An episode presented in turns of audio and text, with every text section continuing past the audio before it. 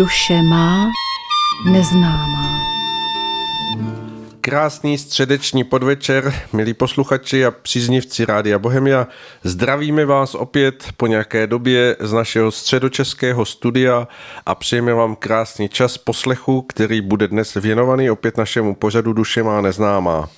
A vedle mě už sedí nachystaný pan Vícirový, který bude mít opět velkou porci poznání a vědění, které se tady bude snažit předat tak, aby se to opět mohlo stát součástí i vašeho vnímání života, aby to mohlo být pomocí každému, kdo se těmito věcmi touží zabývat.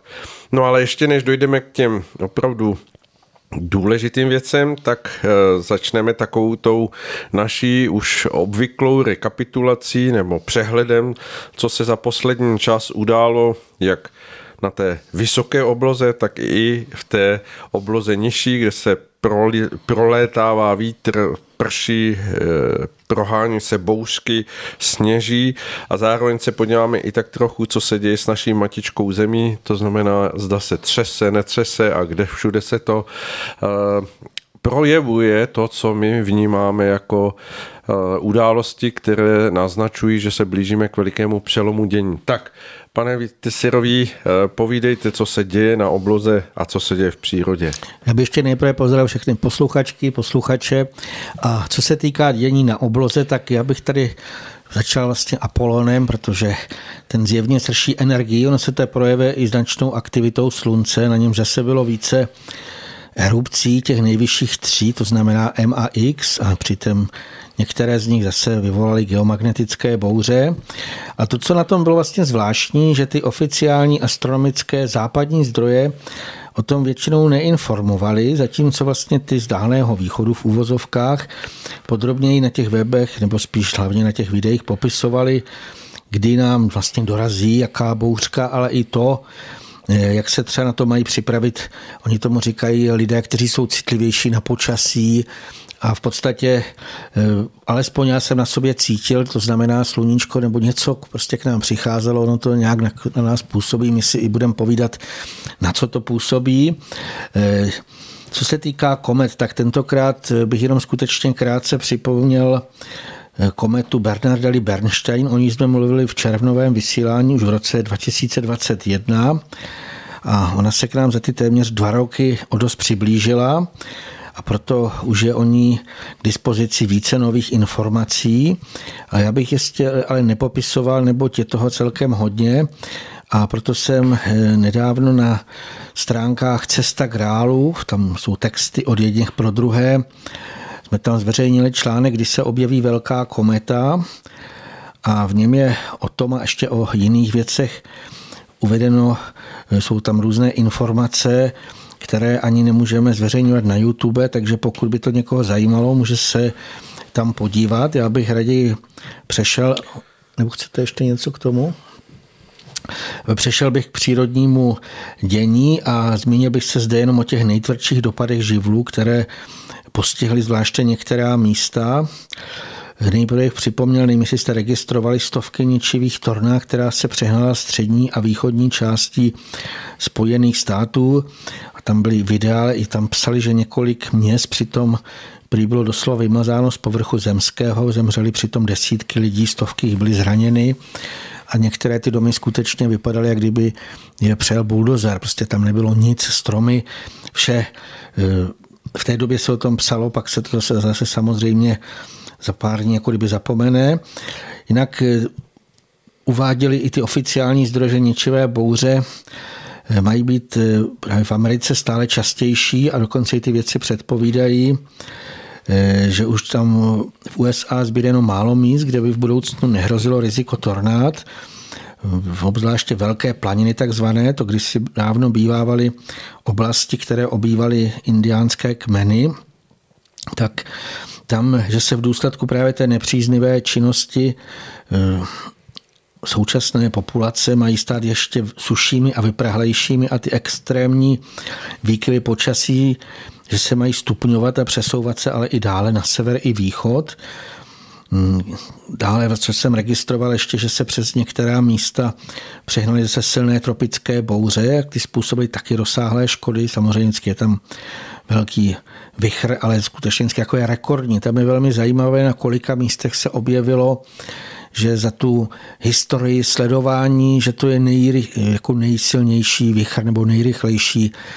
řekněme, tenhle ten Eh, cyklon, hurikán, takže to vlastně eh, tyhle ty bouře kromě toho, že způsobily ty rozsáhlé škody, tak to, co mě tam eh, zaujalo co teda bylo vlastně na těch videích skutečně patrné, obrovské, třeba desetimetrové vlny, já jsem nikdy předtím na těch videích je neviděl, které vlastně tam na různých místech udeřily na pobřeží, tak tam ukazovali vlastně tu to je nesmírná masa té vody, takže tam bych jenom k tomu dodal, že velký bytostný okeános zřejmě chce ukázat vlastně, co dokáže. Také bylo zajímavé, že, nebo spíš bych řekl důležité, že vybuchla sopka Šiveluč na Kamčace. To byly nesmírně silné erupce, že tam až do 20 kilometrů do výšky tam byl ten obrak oblak sopečného popela a vlastně rozšířil se asi do 500 kilometrové šířky. Některá místa vesnice, to bylo na těch videích, byly doslova zasypány vrstvou popela až třeba 10 cm toho sopečného popela, což samozřejmě nejenže to hrozně vypadá, jinak tam ty videa je to i velmi poučné pro nás, protože ukazovali, jak to zakrylo slunce, jak vlastně mělo víc slunce, ale místo toho tam byl jenom ten Eh, jako kdyby stále temná noc, takže to vlastně je, když sopka skutečně jak si ukáže tu svoji sílu, takže toto bylo na Kamčace ještě víc těch eh, víc sopek a samozřejmě víc jejich aktivních, ale tohle to byl vlastně ten největší výbuch. Samozřejmě vybuchly i jiné sopky na různých místech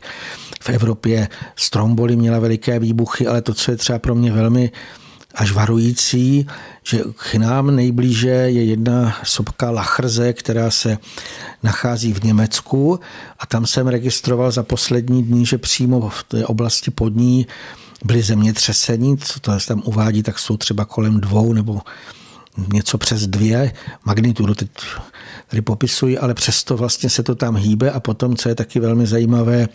Neapol, jestli jste slyšeli, už jsme o tom možná mluvili, tam je Campy Flegery a e, ta se taky připravuje, tam se to také jednak hýbe a v Neapoli se třeba propadl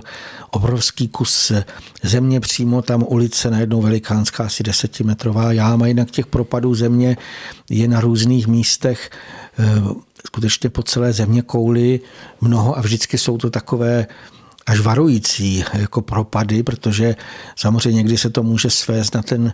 lidský činitel, třeba to, co dnes jsem naposledy sledoval v New Yorku, přímo se propadly nějaké podzemní garáže a teď vidíte tam ty hromady těch krásných aut, jak jsou, oni to nazvali, že to je jako velká popelnice a teď samozřejmě vždycky ještě musí evakuovat lidi z okolí, takže eh, to vlastně se děje. Samozřejmě země se hýbe všude možně, ale pro mě jsou ty sopky velmi varující, protože skutečně eh, pokud jde o ty supervulkány nebo o ty nějaké velké vulkány, takže to by mělo, si myslím, velikánský dopad ne, na, na hodně lidí nebo na, řekněme, na obrovské území. Ehm, já bych tady ještě zase se eh, spíš dostal, nebo abych se dostal dále, tak ještě bych chtěl popsat až neuvěřitelné, kolik na různých místech vzniká požáru. Když jsme to pozorovali, tak už si člověk říká, jestli to, co to vlastně, čím to je, co se to děje, protože to je jeden za druhým. Tam se na těch webech dokonce uvádělo, že v USA, ale ono to bylo i jinde po světě, tak pro informaci tak dnes jsem třeba byl velmi překvapen, že to bylo v Indii, v Bangladeži, ale samozřejmě v Evropě to je Španělsko, Francie, to jsou spíš ty přírodní požáry, ale co se týká té Ameriky, tak tam uváděli, že téměř každý den tam něco buď nejdřív vybuchne, oni to vlastně to je ve většině případů to začíná jako kdyby, že najdou něco vybuchne a potom tam začne eh, veliký požár. Eh, to samozřejmě, hm, nebo ještě bych tady vlastně na jednu věc, že ty požáry vlastně, eh, ty nejnebezpečnější jsou, protože tomu jsou jednak třeba eh, průmyslové anebo chemické závody. Eh, samozřejmě těch vlivů, jak už jsem říkal, je mnoho, co to může způsobit, ale kromě toho lidského vlivu, to může vyplývat i z toho, že k nám právě přichází nějaká taková velmi intenzivní záření, která doslova zápalně přeskakují do toho hrubohmotného světa a dle toho svého druhu zde působí. To znamená, nejdřív asi zažehnou jiskru a to pak vyvolá buď ten výbuch nebo oheň. A samozřejmě proto vzniká jednak takzvané ty přírodní požáry, to znamená, když hoří lesy, zatravněné plochy a podobně. A tady bych ještě uvedl, že v těch případech to nebývá tak nebezpečné, alespoň v tom případě, jestliže lidé včas tyhle ty oblasti opustí. Ale kromě toho bylo právě dost požárů v těch různých městech po celé zemi, kdy zhořely třeba výrobní závody, sklady, nákupní střediska a podobně. A to, co tam vlastně bylo, jak vidět na těch videích, ale i to říkali, že se do toho ovzduší ovlivnilo skutečně nesmírné množství byl to takový černý kous, ale že v tom bylo nesmírně množství natolik jedovatých škodlivin, že tam právě i varovali, že již jen několikerý nadechnutí těch škodlivin prý může způsobit smrt. To taky bylo pro mě překvapivé, že tam přímo uváděli, že 60% úmrtí v důsledku těch požárů, že způsobuje právě otrava s plodinami, třeba kyanovodíkem, fosgenem, syrovodíkem, styrénem a podobně. Ono to samozřejmě není nic divného, protože lidé vyprodukovali nesmírné množství umělých hmot a jejich spalování právě vznikají takovéhle škodliviny. A velmi nebezpečné, tam dokonce taky probírali, je plošné izolování bude v polystyrénem, vlastně, vlastně se to všude se to opatlává, ale právě ten při hoření za těch vyšších teplot uvolňuje také značně škodlivé látky a proto vlastně se u těchto těch požárů průmyslových podniků, skladů, v těch obydlených oblastech, tak tam přímo to pojmenovali, že příkazy k evakuaci se rozdávají jako reklamní prospekty. To vlastně bylo o tom, že bylo to na více místech, dokonce i když byl ten, už jsme o tom mluvili, nějaký ten vlak se vykolejil s těmi nesmírně škodlivými látkami, tak vlastně ti lidé najednou z ničeho nic je překvapí a doslova musí opustit ta místa, protože říká, že to je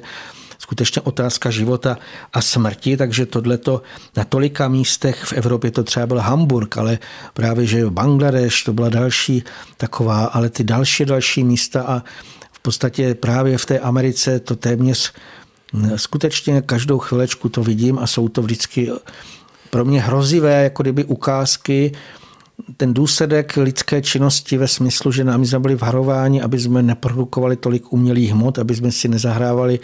s různými chemikáliemi a to, jak už jsem říkal, něco se změnilo v tom systému a najednou zřejmě začnou reagovat eh, nebo něco vybuchne. Eh, to může být mnoho věcí, třeba ukazovali, což bylo taky velmi jako pro mě hrozivé. Eh, tuším, že to bylo v Texasu, že zhořela obrovská farma, kde zřejmě jako se dělává v těch farmách, že se dělá takzvaný bioplyn a vybuchl ten plyn a že tam uhořelo 18 tisíc kusů eh, dobytka vlastně. Eh, jsou to vždycky i nejen na lidský činitel, ale i na eh, bytostné jako formě zvířat, ale je to to, že vlastně se zajímavé u těch videí opakuje se neustále Příčiny požáru se vyšetřují, ale nikdy už nezaslechnete potom, jako co teda to bylo, proč zrovna skutečně téměř každý den někde něco začne hořet, ale veliké požáry samozřejmě, nemyslím tím, i když někde začne hořet, když lidé třeba vypalují trávu, tak eh, jsou to, řekněme, takové ty přirozené ještě nějaké vlivy, ale toto je eh, velmi překvapivé, kolik právě těch lidmi vyprodukovaných nějakých hm, Většinou jsou to právě chemikálie, umělé hmoty, a nebo ty výrobní závody chemické, kdy to se kolikrát opakovalo, vyrábí to a to, přímo vám tam popíší, co vyrábí a najednou z ničeho nic bouchne a začne hořet. Takže to, tohle bych na to upozornil, protože mm, může se to stát vlastně všude a upozornila jsem úmyslně i na tu věc, že pokud by někdy něco se u vás poblíž takového stalo, tak skutečně maximálně se snažit vzdálit, protože e, ty kouře, nebo ten kouř, který z toho vzniká, e, je jedovatý. To je potřeba si uvědomit, pokud hoří tady takovéto nějaké nepřirozené sloučeniny. Tady bych ještě dodal, což mi taky celkem překvapilo, že na více místech bylo tam pobřeží v Amerika třeba uvedeno a Turecko, že se najednou zvýšila hladina moří nebo oceánů, že to části zaplavilo ty pobřežní oblasti a tam se vlastně nachází taková ty města, spíš takové ty promenády a najednou tam prostě je voda, hlavně v tom Turecku, ani nevím, jak to dál pokračuje, tam i mluvili o tom, že zřejmě budou muset přestěhovat několik set tisícové město. Zajímavé to jsou ty oblasti, kde byly předtím ty ničivé zemětřesení. O nich jsme mluvili a oni se tam nějak zvedli ty desky, něco kleslo, něco se zvedlo. Vlastně najednou tím, jak to takto proběhlo, takže se v tom přístavním městě najednou tam mají moře na ulicích a vidí, že nejspíš neustoupí, takže řešili, jestli teda mají celé město přestěhovat. To si myslím, že je taky eh, více než varující. Eh, tam ještě byly další eh, vlastně takhle, co se týká tohle zaplavení, bylo tak veliké, že se tam lidi skutečně brodili vodou po kolena a samozřejmě nevěděli, co s tím, ale Tyhle ty záplavy taky byly v některých eh, případech důsledky rekordních nesmírně silných dešťů. To znamená, když třeba napadlo 60-70 cm za poměrně krátkou dobu, a to třeba popisovali v oblasti Floridy, a tam bylo až téměř tragikomické eh, v to vyjádření reportéra, který popisoval, jak meteorologové nejprve předpovídali běžný déšť a poté, když už teda to přišlo, takže zase, že už přestane pršet. A ono si klidně pršelo a lilo dále. Uvádím to i kvůli tomu, že skutečně takovéhle lidmi nepředvídatelné, doslova nečekané živelné projevy nám něco naznačují. To znamená, aby už jsme se nejen zamysleli nad tím, jak ty naše zásahy škodí přírodě a bytostním, ale abychom už konečně začali prakticky uskutečňovat nějaké ty změny k lepším. A teď tím nemyslím to, co se teďka neustále propaguje, že to je produkce oxidu uhličitého. Při těch požárech vzniká tolik oxidu uhličitého a jiných škodlivin, že naprosto nemá s tím člověk ve smyslu toho, že by někdo méně jezdil auty a že by se méně topilo, to se vůbec nedá srovnat, ale tam spíš jde o ten náš vztah skutečně k přírodě, aby jsme pochopili, že my jsme tady tvorové, kteří se mají vřadit do toho harmonického už jsme o tom mluvili, spolupráce s bytostnými, ale skutečně především neuškodit té přírodě a že pokud, protože tam pro mě je takové i víc než jaksi, jak bych řekl, jasné, že bytostní, jestliže Eh, pokud se nepolepčíme, už skutečně, protože ty všechny možná, jak už jsem tady říkal, tyhle ty věci, to je varování tvrdé. A pokud my je nepochopíme, tak ještě budou tvrdší zásahy.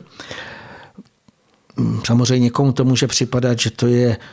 katastrofa, že to je hrozné, ale dodejme, že skutečně bytostní, oni stále působí v té opravdové lásce, která se řídí podle toho, co nám prospívá. A lidstvo už skutečně nutně se potřebuje probudit a uvědomit si, že skutečně si tady nemůžeme dělat všechno, co se nám zachce. Takže Dá se říct, že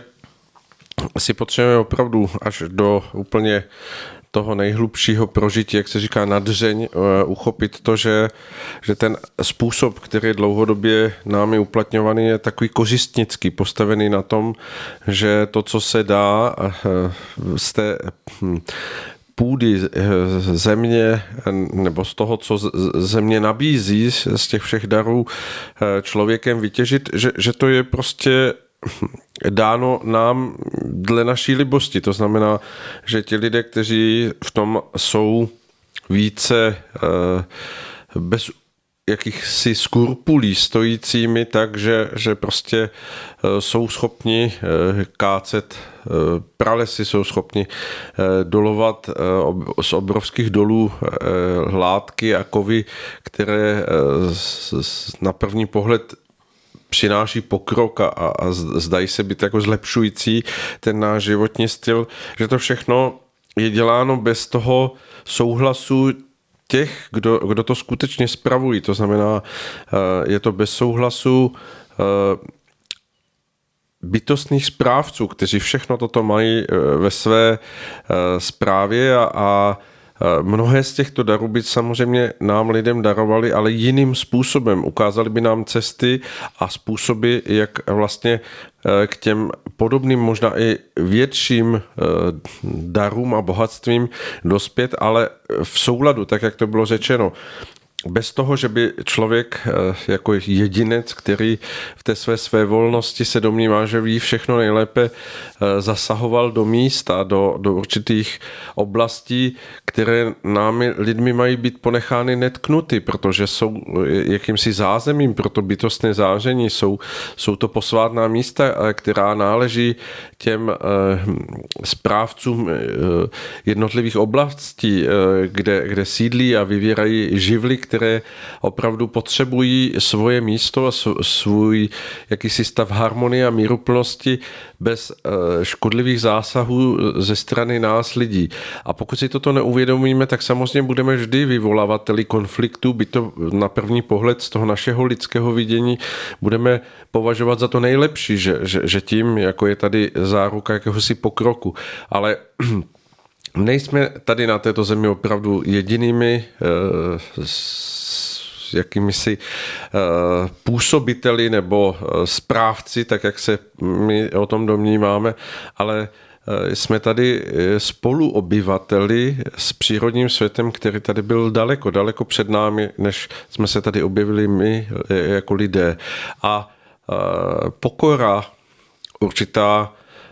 umenšenost a uvědomění si toho, že máli na zemi trvat život eh, v jakési eh, blahodárné vývojové linii dále, tak je potřeba opravdu udělat úkrok stranou z toho nastavení jakési kořistnické představy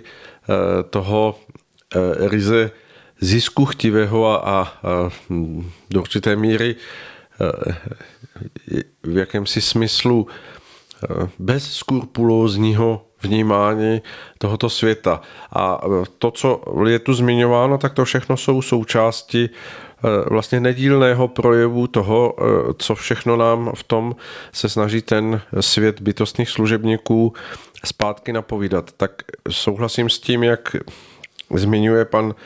Vícirový, že zřejmě nás v tomto směru čeká ještě mnohé Eh, opravdu překvapivé prožívání, protože o jakékoliv harmonii není možné v tuto chvíli eh, mezi lidmi a světem přírody hovořit. A jenom bych dodal, kromě toho, jak jste tady říkal, takové to drancování přírody, vytěžit s tím co nejvíc, tak to, co mě nejvíc zaráží, je skutečně to je taková ta naprosto, uh, už můžu říct, šílená ziskuchtivost nebo hamižnost. A třeba se to týká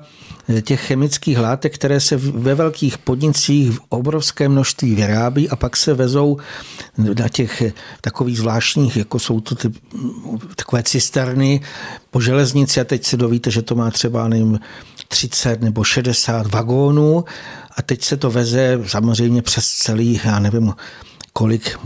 Světadíl. No, no, někde v Americe to, jsou to třeba vyloženě, vidíte takové už, je tam, že to je krásná příroda a oni to vezou. A to je skutečně stále skoro stejná písnička, najednou se tenhle ten vlak vykolejí a oni to svedou, že to podemlela voda, ty koleje, nebo něco jiného, to už je jedno, jestli tam spadne kámen, ale prostě ten velikánský vlek se vykolejí a teď ty chemikálie někam vytečou. A teďka ty lidé vlastně oni vidí, i ten dopad, protože teďka třeba to poslední, co jsem sledoval, tak to bylo nějaká taková, jako kdyby trošičku i jestli skoro hory a tam vedla ta železnice, tam se to vykolejilo a teď oni přesně řeknou, jsou tam nebezpečné jedovaté chemické látky, které vytekly do přírody a teď, že tam mají největší zřejmě přehradu s pitnou vodou pro celou tu oblast. A prostě lidé stále, stále si s tím zahrávají a nepochopí, že my nemůžeme si, doslova to víc než zahrávání si s ohněm. Prostě jsou to látky, které sem vůbec nepatří a pokud samozřejmě lidé něco ještě používají, tak eh, se s tím nesmí zacházet tak, jak se s tím lidé zacházejí, že aby to bylo levné, tak se ten vlak v podstatě musí udělat hodně dlouhý a doveze se to od někud někam. A pak nastane tenhle ten problém a to je stále, jak to vlastně vidíte, ten lidé nejsou moudrými správci, který by předem se zamysleli a vlastně si uvědomili i třeba ta rizika, které jsou a to k tomu se vlastně vážou právě i ty chemické látky, kterými se postřikují pole a všechno možné se to všude možně používá. A lidé se včas nezamyslí a neřeknou si, no a lidi je to tak nebezpečné, že když se cokoliv stane, to už je jedno, co, tak se tím vlastně nejen zamoří příroda, ale otráví ta daná oblast a ono samozřejmě se to dostane do vody a do vzduchu a všude možně. A teď to ale zpětně odnesou i lidé. Kdyby aspoň měli ten put sebe záchovy, řekli si, no ono to nemá cenu, tak to vlastně riskovat. A to je to, co si myslím, že skutečně už nemůžou být viditelnější znamení. Oni samozřejmě v těch oficiálních zprávách zřejmě se o tom ani buď nemukne, nebo jenom tak to zmíní okrajově, že to není tak důležité, že důležitější je, co kdo řekl z nějakých politiků a tak dále. Ale tady vlastně, pokud člověk to trošičku s tím nadhledem pozoruje, tak si říká, že už nemůžou být ty znamení mm, viditelnější, že to skutečně stačí jenom odevřít ty oči, nebránit se tomu a říct si, no ale to už skutečně je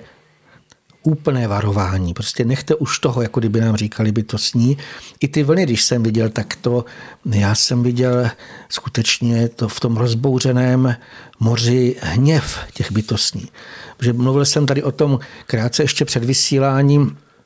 Velmi často se objevují ty důkazy to jsou, bych řekl, ty největší katastrofy, že třeba nějaká firma u Floridy dlouho eh, přes nějakou velkou kanalizaci házely velké barely eh, s chemikáliemi přímo do oceánu, no, k tomu pobřeží. Ne, vlastně to bylo u Kalifornie, pardon, někde u, eh, u pobřeží Kalifornie, tam o tom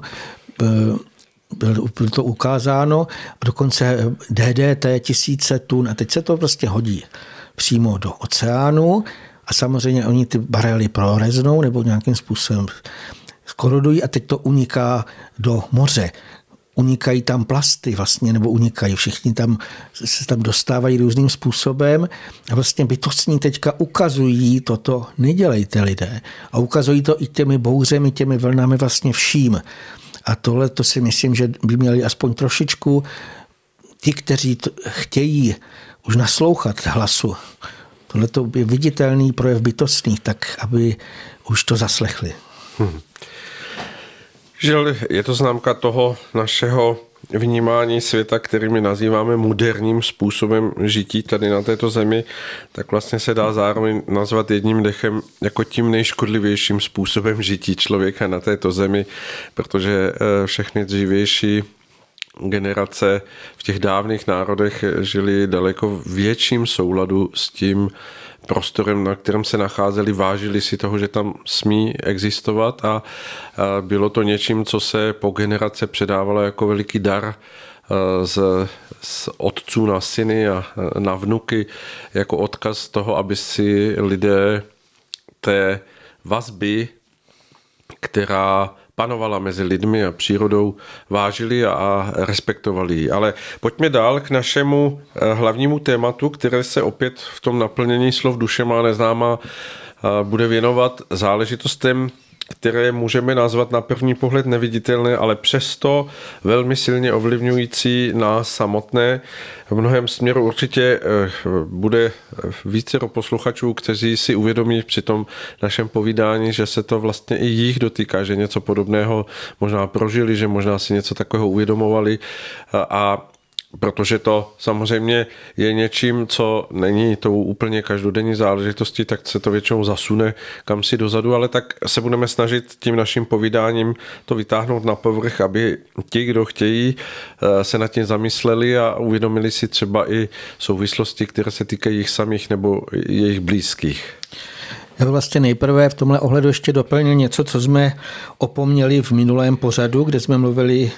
o bolesti. A tam jsme se nezmínili o takové důležité vlastně oblasti nebo o důležitý druhu bolestí a ty se oznamu, označují jako takzvaná fantomová bolest. Ale abychom mohli objasnit ten její původ, tak nejdříve musíme pochopit souvislosti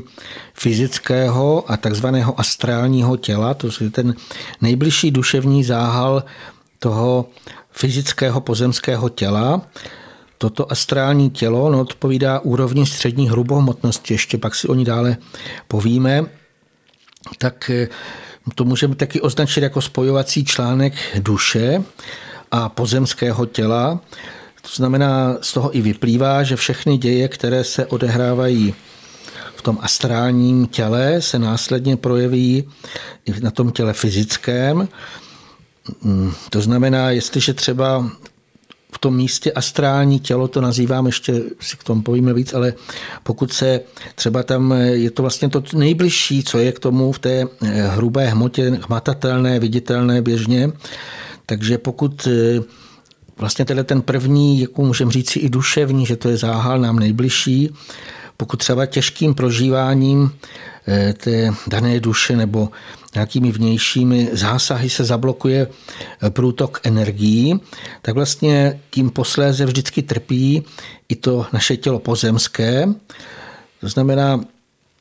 utrpení a bolesti toho astrálního těla, eh, které vlastně je právě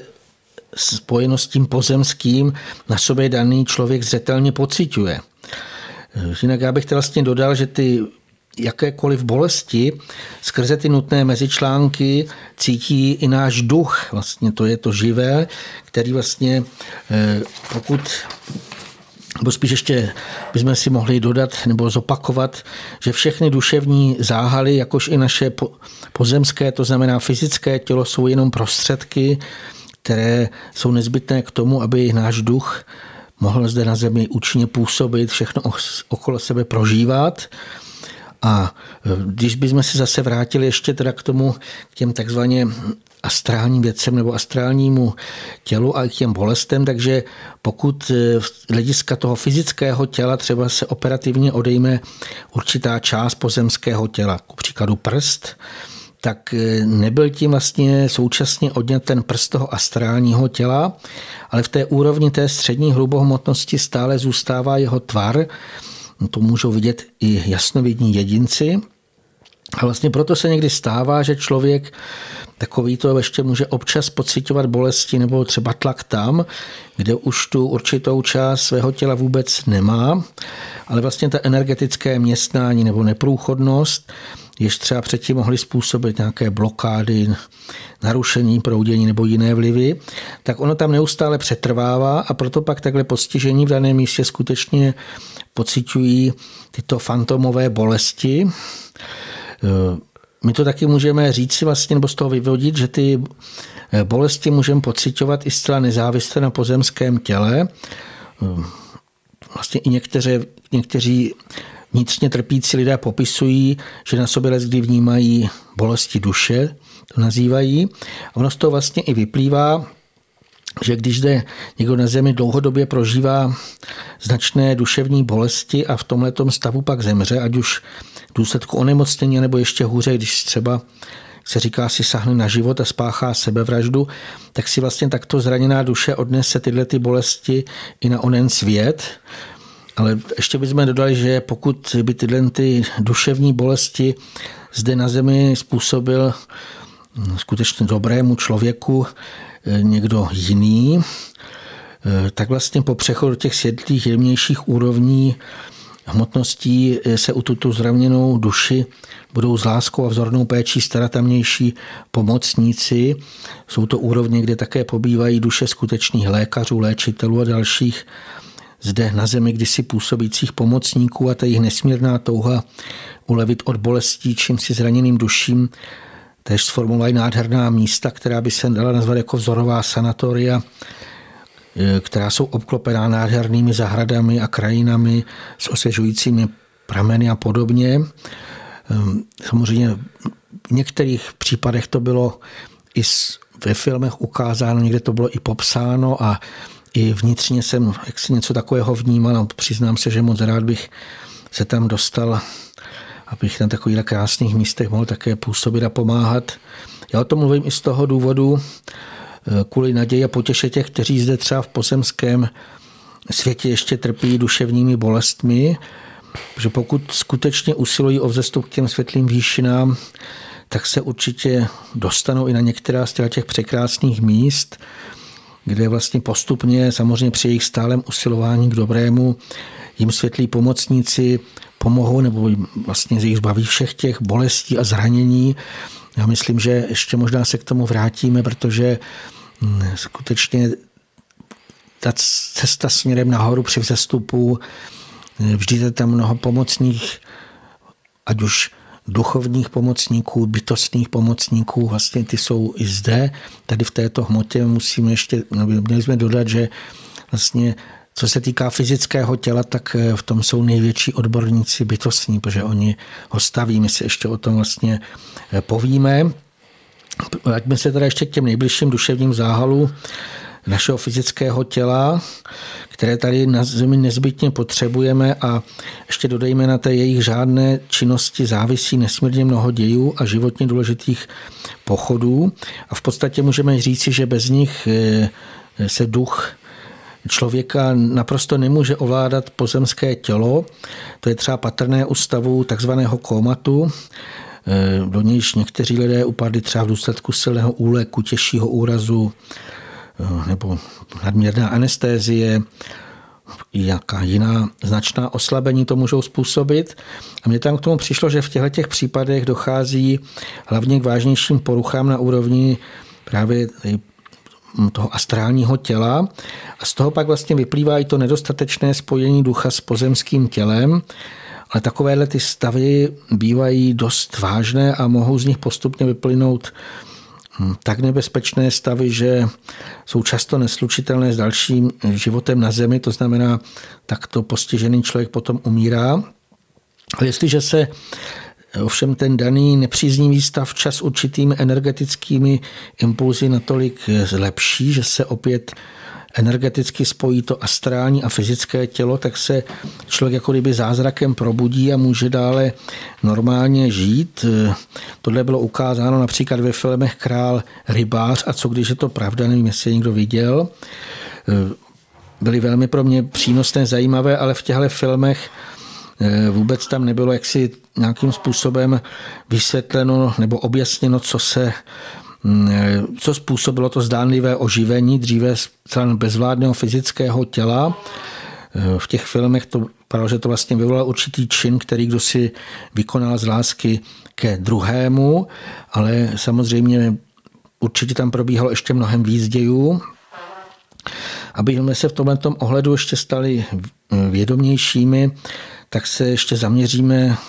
více na vznik a formování astrálního těla. To můžeme taky nazvat jako předobraz, který je nezbytný k následné výstavě fyzického těla a formují ho malý bytostní. Tohle je důležité vědět.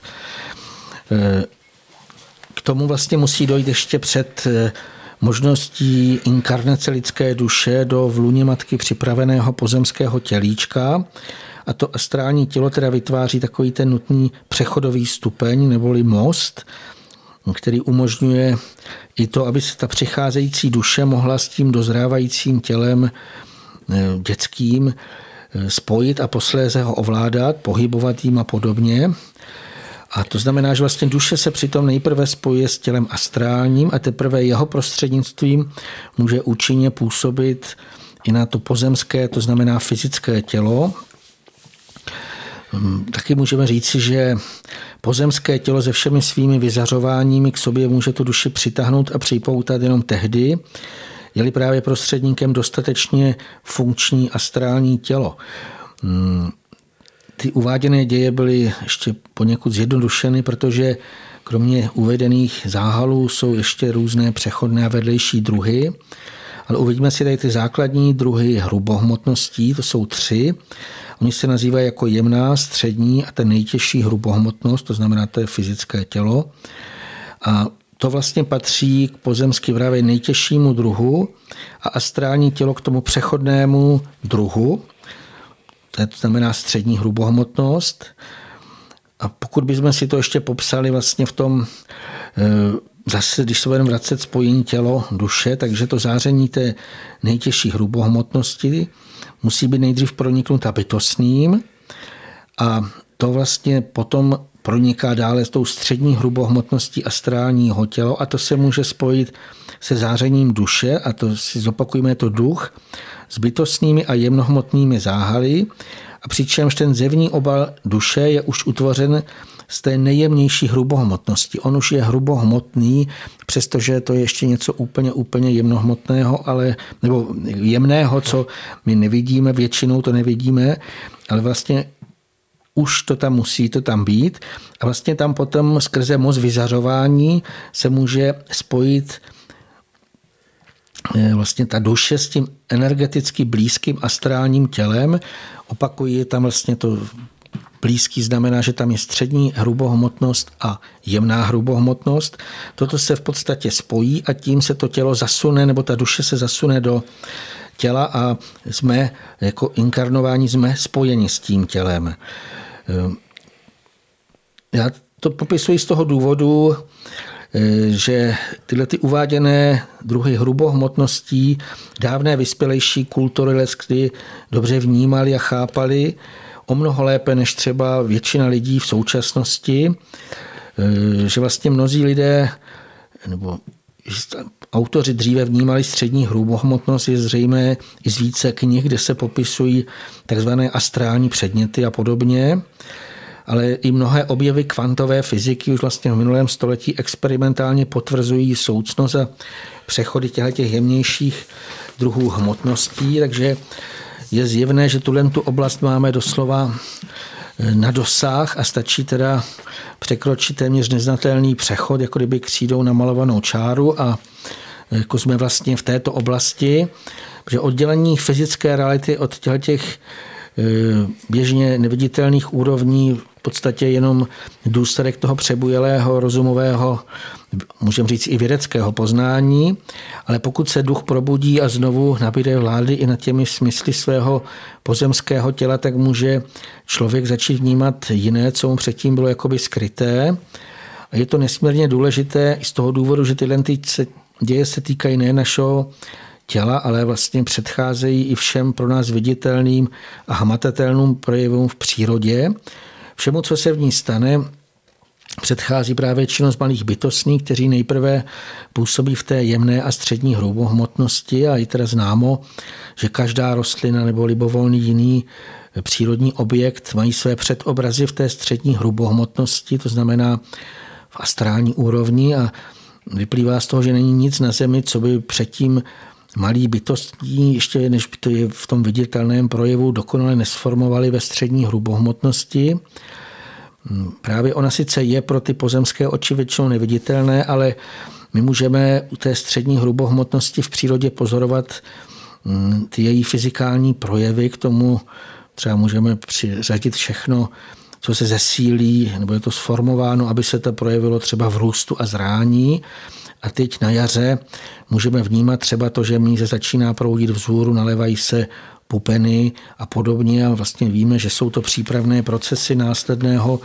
zdánlivého probuzení přírody, které lidé většinou pak vnímají až tehdy, když to začne kvést a podobně, ale jenom kdyby jsme dlouhodobě pobývali v přírodě a bedlivě pozorovali všechny její projevy, jako i ty různé účinky živlů, to znamená ve vzduchu všude, tak může dokonce i náš pozemský zrak zbystřit natolik, že budeme moci vidět tyhle ty jemnější druhy hrubohmotností. Jinak já umyslně doporučuji zjemňování našeho zření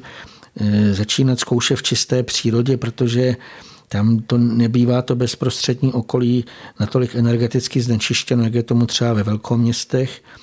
že pokud bychom v hustě zabydlených a energeticky můžeme říct zamořený okolí třeba najednou prozřeli, tak bychom se možná až zhrozili, jak ošklivé formy se tam vyskytují právě v této oblasti střední hrubohmotnosti, to znamená v astrálu. A také v tom nejbližším okolí mnoha lidí lze už jenom při tom mírném zjemnění zraku vnímat takové dost nepatřičné změny. Ty můžou vyplynout i třeba z toho, že daný člověk se dlouhodobě odvracel od světla, takže ty jeho jemnější duševní záhaly už nejsou dostatečně energeticky zásobovány a v důsledku toho, u toho fyzického těla můžou probíhat i zrych, z takové věci jako zrychlené stárnutí. je to možné vnímat jakési usychání nebo skrabatění, až to může potom následovat rozpad jednotlivých částí osobnosti. A tyhle ty pozorování skutečně nejsou vůbec příjemná, ale měli bychom na to být eh, svým způsobem připraveni, protože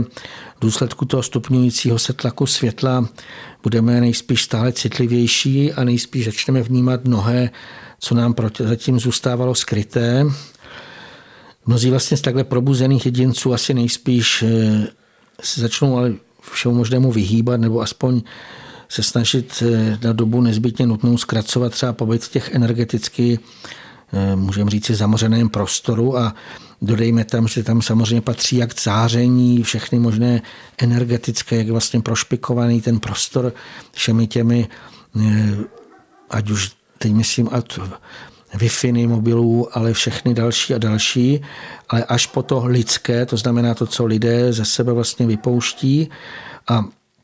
samozřejmě eh, tohle, když to začneme vnímat, tak asi se budeme snažit alespoň pokud možno se tomu nějakým způsobem vyhýbat. Jinak eh, to si myslím, že taky mnozí lidé začnou být opatrnější i těm narodovými lidmi.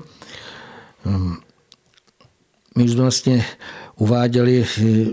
mnohokrát, že probíhá mezi lidmi energetická výměna a samozřejmě jsou různé situace, kdy se musíme, když jdeme nakoupit, tak musíme někam jít, ale když jsme tam příliš dlouho, můžeme cítit na sobě něco nepříjemného. A samozřejmě to je tím, že naštěstí ještě prozatím to nevidíme. Ten, kdo vidí, a znám takové lidi, kteří vidí nesmírně mnoho a ty už potom do takových velkých obchodů eh, vlastně dalo by se říct skoro ani už nemohou, protože to vidí a vnímají a popisu, že to je skutečně hrozné. Eh, tady bych ještě spíš dodal hm,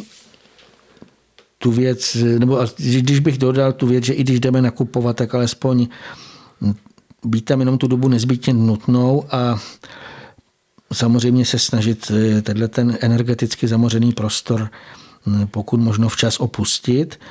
Jinak bychom v minulých pořadech uváděli, že kromě těch myšlenkových a démonických útvarů se na některých místech můžou vyskytovat i duše pozemsky zesnulých a ta jejich hutnost ještě bývá e, velmi blízká hrubohmotnosti a proto vlastně se také let, kdy mohou do určité míry projevovat i v tom našem hmotném prostředí a rovněž určitým způsobem působit právě i na pozemské lidi. Samozřejmě, když bychom to vzali v tom pozitivním, tak může jít o světlejší duše, které nám třeba chtějí nějak pomoci nebo poradit, jak se třeba vyhnout nebezpečí a podobně. Ale oni se kvůli tomu musí těsně přiblížit k té naší hrubohmotnosti a e, samozřejmě pokud by se právě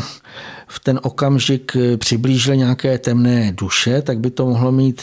za následek její případné posklení těch světlejších, kdyby se skrze tuhle tu hrubohmotnost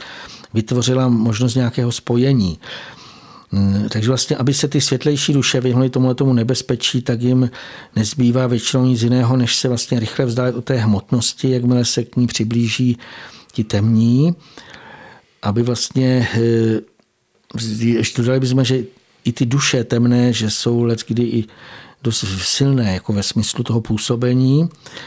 Takže vlastně proto ty světlejší duše musí odstranit ty spojovací články, které by vytvářely mosty vlastně přes tu přirozenou dělící tím ochranou propast.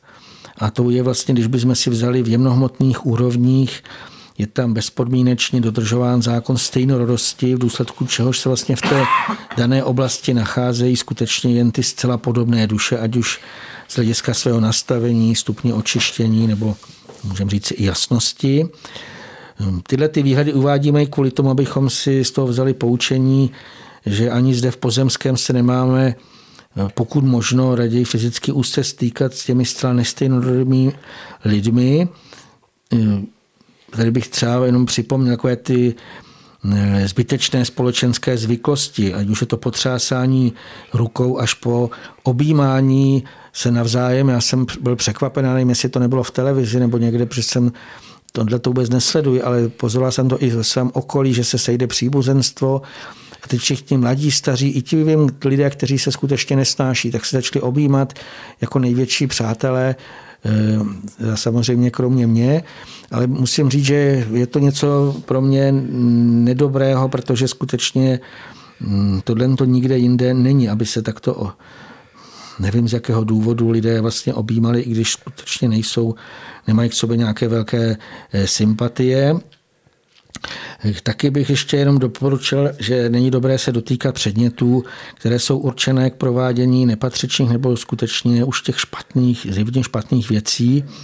Jako příklad bych uvedl rozlučné okyltní prostředky a k těm patří prosím nás i karty tak oblíbené, že se na vykládání karty lidé kupují, je teď jich nesmírně mnoho,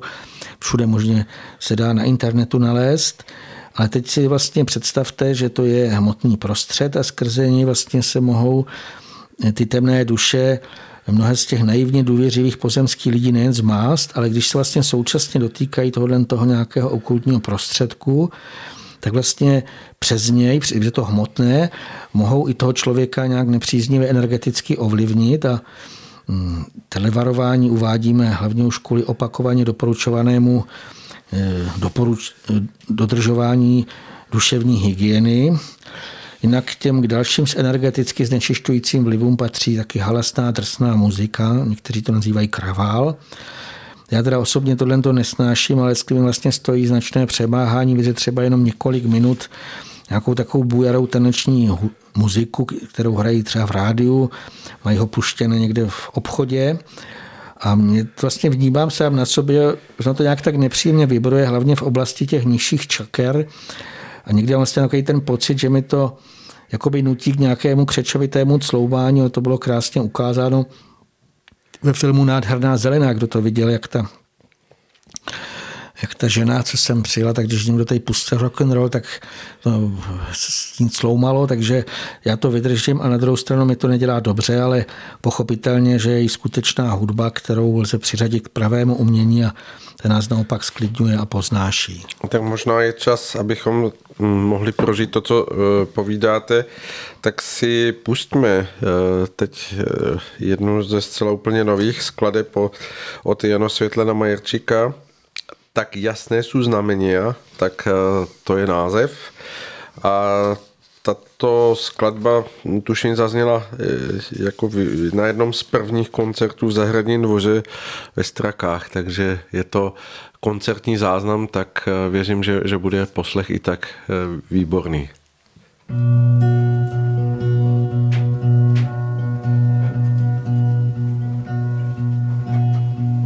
Keď sedíme okolo ohňa, všetko ti verí. Dušu máš ako indián, aj keď si bielý. nepovieš ani slovo, všetkému rozumiem.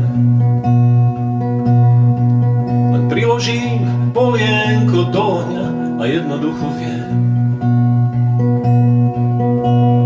že tak jasné sú znamenia v plameňoch, náš svet tu a teraz je skutočný, že tak jasné sú znamenia na stromoch, že náš svet tu a teraz je spoločný. Keď sedíme na brehu potoka, myšlienky tečú, nesie ich do morí, čo všetko znesú. Aj keď nepovieš ani slovo, všetkému rozumiem. Len hodím kamienok do vody a jednoducho viem,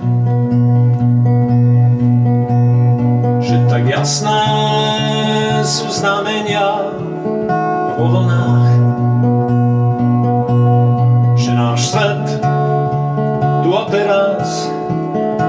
skutočný, že tak jasné sú znamenia v hlbinách, že náš svet tu a teraz je spoločný.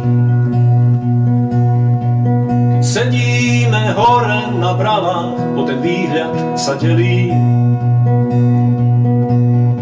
Viem, že dušu máš ako indián, aj keď si bielý. Aj keď nepovieš ani slovo, všetkému rozumiem.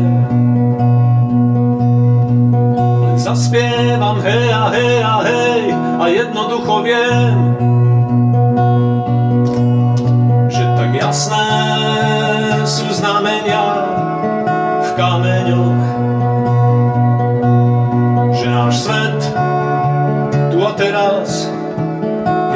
skutočný, že tak jasné sú znamenia pre oboch,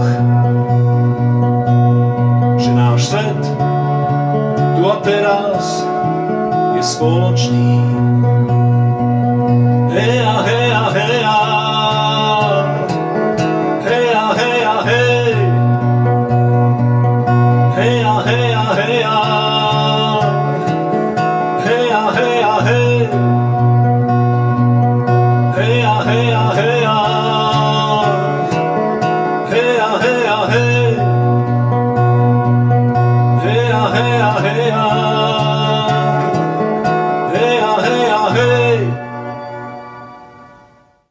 Dozněla nám úplná novinka od eh, slovenského barda Jana Světlana Majerčíka. A my se opět můžeme vrátit zpátky k našemu povídání, eh, které vlastně se týká takových těch sice na první pohled neviditelných věcí, ale přesto eh, nějakým způsobem vnímatelných jemných dějů, které jsou okolo nás. A tím, že si o nich hovoříme, tak určitě se pro mnoho lidí otevře spousta prožitků, věmů, eh, záchvěvů, které se možná i k ním dostali, ale protože to prostě bylo v nějakém běhu věcí, tak to byl okamžik, eh, který člověk třeba zavnímal, ale pak ho velice rychle zapomněl. No a proto o to eh, hovoříme, aby, abychom to připomněli, abychom si uvědomovali, že opravdu nejsme v tomto světě jen těmi vnějšími nádobami, ale že, že je tady mnoho vnitřních chvění a záchvěvů, které se nás trvale dotýkají a že i na ně je potřebné nějakým způsobem dbát. se nyní vlastně můžeme podívat hlavně na ty možnosti účinného působení a harmonizace čím si rozladěných duševních eh, záhalů. Takže teď vlastně se to týkalo i toho zpívání, ale můžeme říct, že vyslovené i to zpívané slovo působí v oblasti střední hrubohmotnosti. A vlastně právě kvůli tomu lze těmi přirozenými zvuky a správně intonovaným lidským hlasem nebo i tou hudbou, která byla zprostředkována nástroji, lze účinně působit na astrální tělo i ty další duševní energetické systémy. Já v tomhle ohledu mám takové vlastní prožití. Když jsem byl v jednom pražském kostele na úžasném koncertě, kde zpívala nejspíš, alespoň dle mého názoru, že to je nejlepší zpěvačka barokní hudby Emma Kirby a ten její čistý soprán je nejen krásný, ale zjevně také působí na ty duševní nebo energetické systémy posluchačům a vlastně při tomhle tom jejím zpěvu jsem na tomto koncertě na dálku doslova vnímal takový energetický příjemný tlak v oblasti krční a srdeční čakry. To bylo jako kdyby tam byly nějaké magnety. Já jsem skutečně s tím byl naprosto uchvácen a co je pro mě i zajímavé, že co si příjemného lze u takovýchhle čistých, cituplných písní vnímat i tehdy, když jsou zprostředkovány nějakými hudebními aparaturami, třeba CD přehrávače nebo dokonce i u skladeb z internetu. Ale já bych tady vlastně k tomu dodal, že důležité jsou přitom nejen ty hlasové schopnosti a technika zpěváků, samozřejmě melodie a slova textu, ale také nástroje, na které ty interpreti hrají. Vlastně proto ty nejlepší světové orchestry a interpreti často hrají na takzvané dobové, ku příkladu dokonce i na barokní nástroje. Když vlastně si položíme otázku, proč jsou třeba obecně tak nesmírně ceněné hously Stradivárky, to jste určitě slyšeli, Samozřejmě to není jenom tím houslovým uměním a tou láskou k tomu dílu toho mistra Stradivariuse, který je vyráběl, ale dodejme si, že každý nástroj, které, který déle slouží k těm skutečným hudebním prožitkům, který teda procitují nejen interpreti, ale i posluchači, má svého bytostného. A on se při jejich hře spolu zachvívá a v více ohledech pomáhá a tak si představme, jak musí být vyspělý ten bytostný stradivárek, který kolem 300 let oblažuje posluchače. A já jsem kdysi měla při jednom koncertě flétnové virtuosky jako nádherný prožitek, jako bych jsem vnitřně viděl, jak vedle ní na pódiu radostně tančila bytostná flétny. To byla nádhera. Skutečně byl to jenom malinký, kratoučký takový záblesk, ale bylo to úžasné. Já o tom vlastně mluvím i z toho důvodu, aby bylo zřejmé, vlastně, která hudba může být, můžeme říct, živá a lahodí teda nejen sluchu, ale i ve všech ohledech oblažuje naší duši, tak je zjevné, že jenom těžko to může být elektronická hudba hraná třeba na syntetizátory. Sice může takováhle hudba být třeba zajímavá pro sluch, ale na těch jemnějších úrovních duševních nejspíš nebude působit tak, jak by měla. A když svezem to správné, že naopak ty dřevěné nebo z jiných přirozených materiálů vyrobené nástroje působí právě příznivé i na tyto jemnější duševní úrovně, je, takhle, samozřejmě tyhle ty nápoje by měly být vyrobeny k tomu povolanými mistry, neboť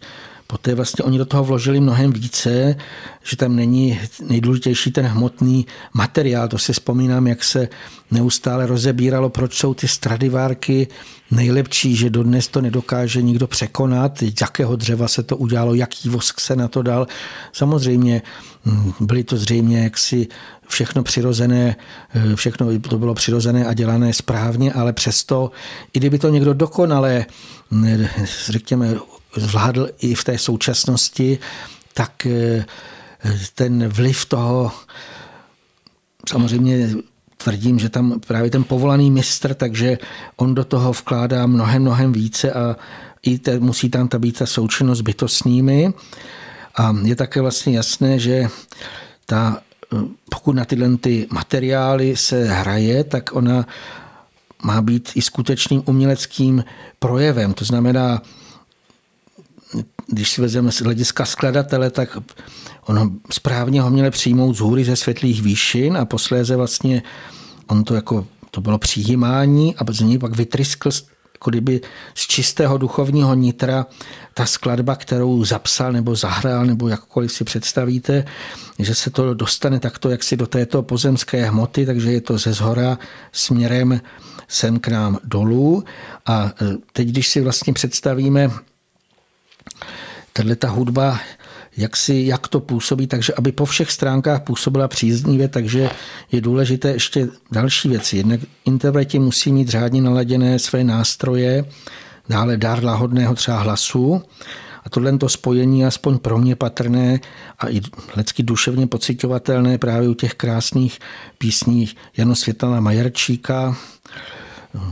Můžeme dodat, proto je vlastně tady necháme tak často zaznívat, ale Jano Světal Majerčík má také, na rozdíl od současnosti oficiálně používané frekvenci eh, ladění nástrojů své kytary naladěny na 432 Hz.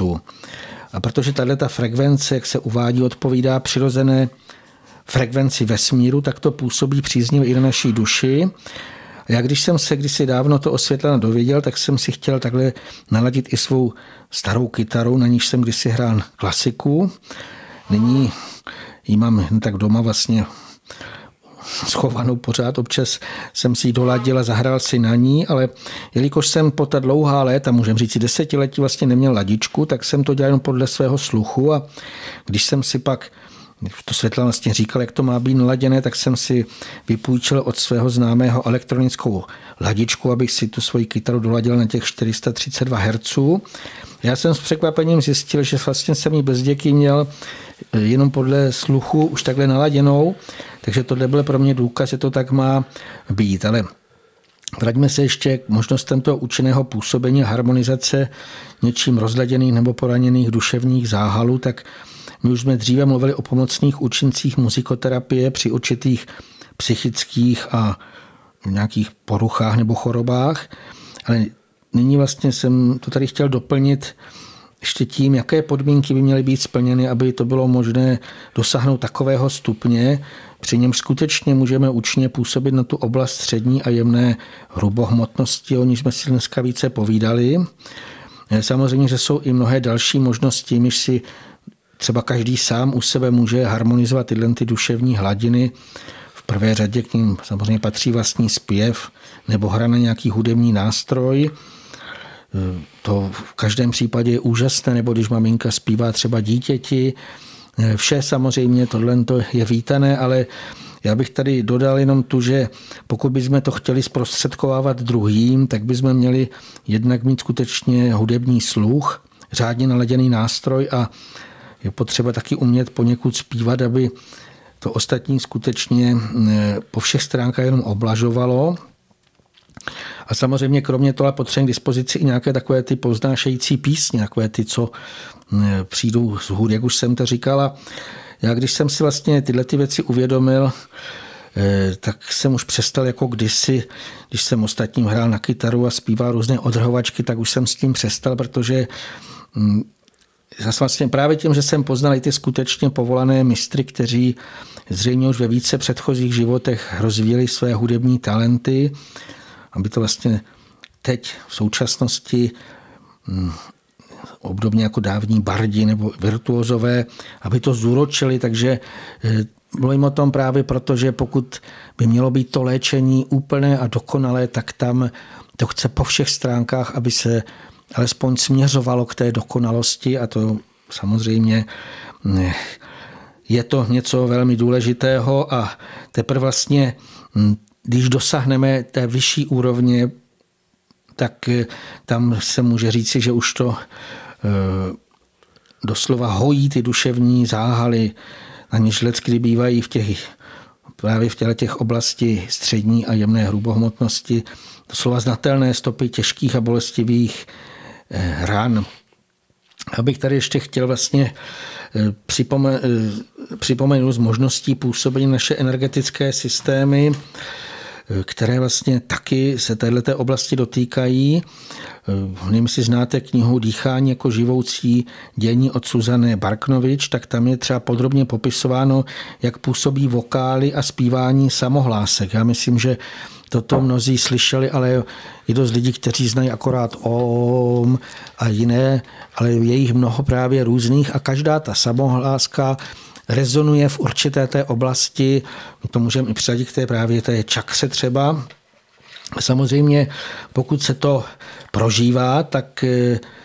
tyhle ty prováděné zvuky může právě harmonizovat i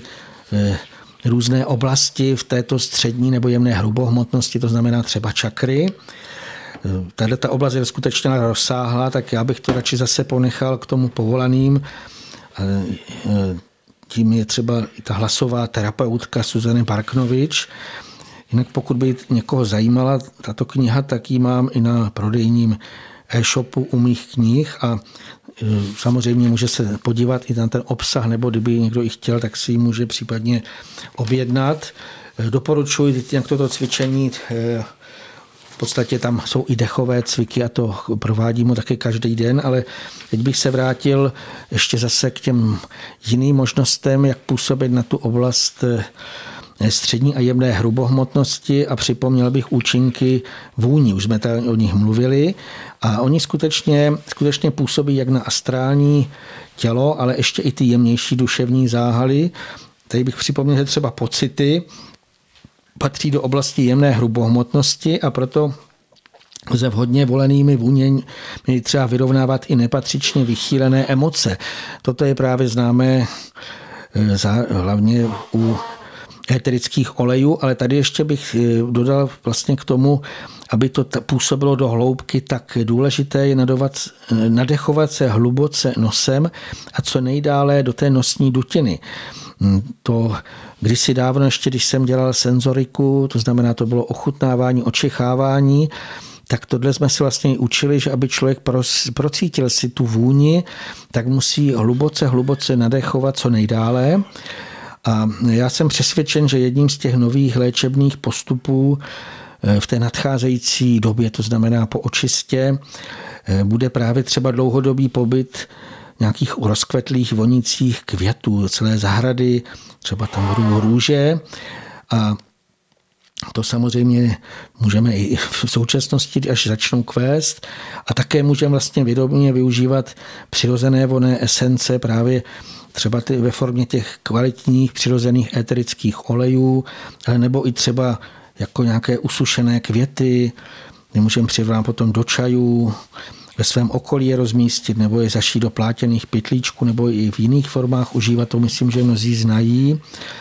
Eh, dodal bych k tomu, že vůně můžeme vnímat nejen tím hrubohmotným čichem, ale i smysly jemnohmotného těla. Vlastně při těch případech cítíme ty jemnohmotné podněty, což může být třeba sdělení z toho neviditelného světa takzvaného. Mnozí možná zažili i třeba v přírodě, když někde se naladili nebo snaží se ladit na bytostné, nejenom, že cítí, vnímají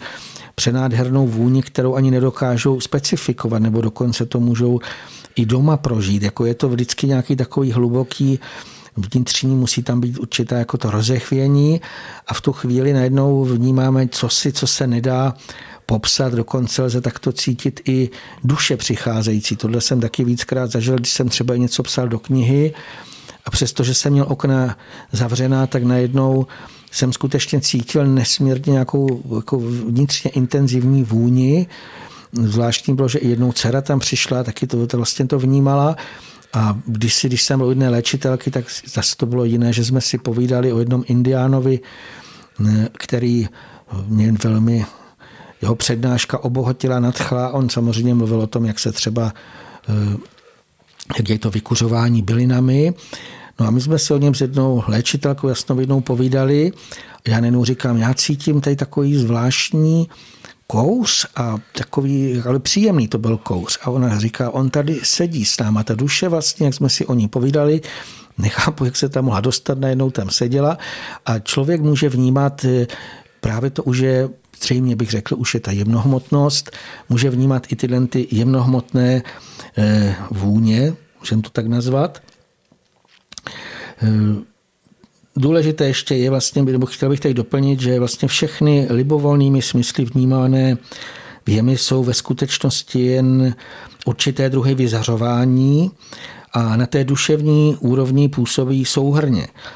Já nevím, jestli třeba někdo četl zajímavý spisek, který se jmenuje Cesta do nesmrtelnosti a tam vlastně byla kapitola magnetický chorál a tam bylo popisováno, jak se v těch světlejších úrovních léčí zmušené, zmučené až netvořené duševní záhaly. To znamená, duše, to tam popisovali, že to byly, které byly zde na zemi jako duchovně znásilňování, ať už nějakými třeba v církvích, nebo byli nuceni vlastně k něčemu, co oni nechtěli a teď skutečně ale pak tomu uvěřili a doslova si znetvořili ty své duševní nějaké záhaly. Tam to bylo vlastně viditelné, ale protože to právě nebylo jejich chyba, ale někoho, vlastně ty, lidé, kteří jim to tady vnucovali, takže je tam začali, jako taky tam léčili. A ten počáteční zpěv byl popisován jako harmonický souzvuk magnetických vln, které byly vnímatelné jako paprsky rozličných barev třeba nějaké křivky probíhajících paprsků. A vlastně to byl to důsledek podle té velikosti a rychlosti, nebo můžeme říct i hlubších nebo vyšších zvukových vibracích, tak toto vlastně bylo viditelné takto. A v určitém vlastně okamžiku se k těm hudbou utvářeným barvám připojily i libé vůně, až byl ten okolní prostor, aspoň tak to tam uvádí, naplněn doslova vonými vibracemi, které se při každém dalším akordu měnily v novou formu a podobu. Já to vlastně zase uvádím zkráceně jako výhled pro léčení duší v nové době, kdy už vlastně dokážeme nejen vnímat, ale i smysluplně využívat všechny možná vyzařování. A dodal bych vlastně jednu věc, myslím, že už jste o tom slyšeli, že vlastně zvuk má svou barvu i vůni. Tak to lze vnímat skutečně z takového toho e, z hůry, z toho nadhledu, že to, co my tady skrze ty svoje pozemské uši, oči, e, čich vnímáme odděleně, tak e, z hůry je to možné pozorovat jako jednotu nebo vlastně všechno zároveň. Dá se říct, že to je všechno vlastně součástí té veliké harmonie, ve které se buď my nacházíme jako ti, kteří spolu tkají, spolu působí na tom celkovém zachvívání toho všeho, co tvoří právě vůně, zvuky, formy a nebo do toho vstupujeme svým vyzařováním jako rušící a tím pádem e, jako ti, kteří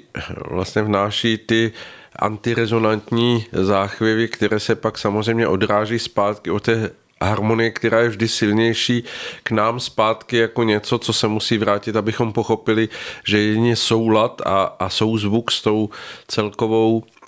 chvějivostí díla stvoření je, je tou správnou cestou, jak se máme v tomto díle pohybovat jako ti, kteří jsou těmi vítanými hosty v, v, této, v této nádheře a, a tvořivé kráse. Takže to je vlastně něco, co by mělo být trvale pro nás inspirací, protože všechno to, co se okolo nás odehrává, je určitou uh, jakousi uh, ozvučením ozvu, o, ozvučnou e, vlnou, která se potom prolíná do toho prostředí okolo nás a utváří i v tom jemnějším astrálním světě prostor, který pak je pro nás příznivější a může daleko nám snadněji zprostředkovávat to, co to, co i my chceme prožívat třeba ve chvíli odpočinku, klidu, načerpání sil, že jedině po těchto cestách toho souzvuku s celkovou harmonii k nám zpátky může eh, připlývat eh, nebo plynout ten, ten eh, jakýsi příliv světla, odpočinku, klidu, občerstvení, všechno to, co člověk potřebuje častokrát během dne, aniž by si to uvědomoval. No, jak už jsme si zají říkali, eh, že pokud lidé prohlédnou a uvidí právě jak to každé eh, ty záchvěvy vnitřní, ať už myšlenkové, eh, emo, emoční nebo jiné, vlastně, že to vytváří formy, že to má nějaký zvuk, že to má nějakou vůni, tak já myslím, že vlastně každý podobně, představme si to jako u toho hudebního nástroje, že pokud máme aspoň trochu hudební sluch, tak když takhle na tu kytaru brnknete, tak slyšíte, je rozladěná nebo je dobře naladěná. Vlastně pokud my uvidíme, budeme, řekněme, vnímat to rozladění toho prostoru, teď nemyslím do toho pouštět jenom ty chemické látky nebo i ty vibrační, ale i ty naše lidské rozladěnosti, tak je jasné, že potom možná se i mnozí zhrozí vlastně, co z nich let kdy vychází, aniž by třeba sami chtěli a že si toho začneme všímat a že právě začneme hledat i ty formy, jak hledat právě ten harmonický soulad, protože hm, podobně, jak já už jsem tady mluvil třeba o té hudbě, tak zjistíme, že některá hudba je nám skutečně libá, příjemná, rádi si ji pustíme a cítíme z toho takové uklidnění, ale vlastně i v této oblasti eh, právě té střední a jemné hrubohmotnosti, to znamená, je to velmi blízké, jsou tam zvukové vlny, jsou tam různé energetické siločáry a tak dále, nebo elektromagnetické impulzy a vlastně tam všude má vládnout soulad, harmonie, krása, vůně. Takže tohle eh, je třeba si uvědomovat eh, každý vlastně, jak eh, je doslova pánem toho, co z něj vychází, jak je důležité si toto hlídat, aby jsme nemluvili třeba i zbytečná slova. Doufám, že teď nás někdo nechytí a neřekne, vy už mluvíte dlouho. tak dobře, po, pojďme postoupit ještě dál. Samozřejmě máme něco nachystáno, abychom využili ten čas, že vysíláme takto v pořadu Duše má neznámá jednou za čas, tak pojďme hovořit ještě, co máte nachystáno na další povídání. Ty závěrečné části, abych tady ještě jednak nejdřív připomněl, že vlastně údobí kolem právě toho našeho dnešního vysílání je ve více ohledech důležité. Jednak se 18. dubna narodil Orn, eh, Oscar Ernst Bernhard, který posléze jakožto Abdruši napsal poselství Grálu. Ale kromě toho se alespoň podle kalendářního data v těch předchozích dnech na počátku našeho letopočta odehrálo o Ježíšovo ukřižování, o čem jsme vlastně mluvili ve velikonočním vysílání minulého roku. Ty oficiální velikonoční svátky sice byly letos v kalendáři vyznačeny hm, už více než před týdnem, ale aspoň dle mého by se měly brát správně jako oslavy jara, protože přibližně v téhle té době postupně naštěvuje ty různé kraje, právě podle toho, kde je víc teplo a kde třeba ještě to víc podhůří, to později. Spanělá vyšší, eh, bytostná Sifés a doprovází radostný průvod malých bytostní,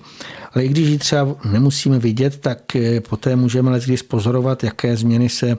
v okolní přírodě odehrály. Třeba je tam jiný radostnější zpěv ptáků, svěží vůně půdu a vzduchu, až vlastně potom, když začnou třeba rozkvétat květy. Ale tohle, tomu zdánlivému probuzení přírody předcházelo ještě dost jiných dějů, přestože vůbec nemusí být na první pohled patrné, tak přesto proběhnout museli, jinak by vlastně pak na jaře nic nevzešlo. Uveďme si třeba jenom to, že určitý čas ještě před přírodem Sifes eh, musela vlastně ty kraje navštívit další z těch důležitých bytostných eh, pomocnic Vénes, aby probudila kořenové skřídky a tak dále. To samozřejmě asi každý dokáže zachytit ten čas, eh, který se týká i toho, co jsme povídali před chvílí o, ohledně toho zvuku, barvy a tónu, protože i půda, eh, která je nádhernou výchozí základnou pro to, aby se tvořily rostliny, aby mohl ten přírodní svět z, z ní vyrůstat, tak potřebuje určitou hřejivost, potřebuje určité chvění, určitou vůni. A každý, kdo pracoval někdy na zahrádce, tak ví, že, že když eh, opravdu ta eh,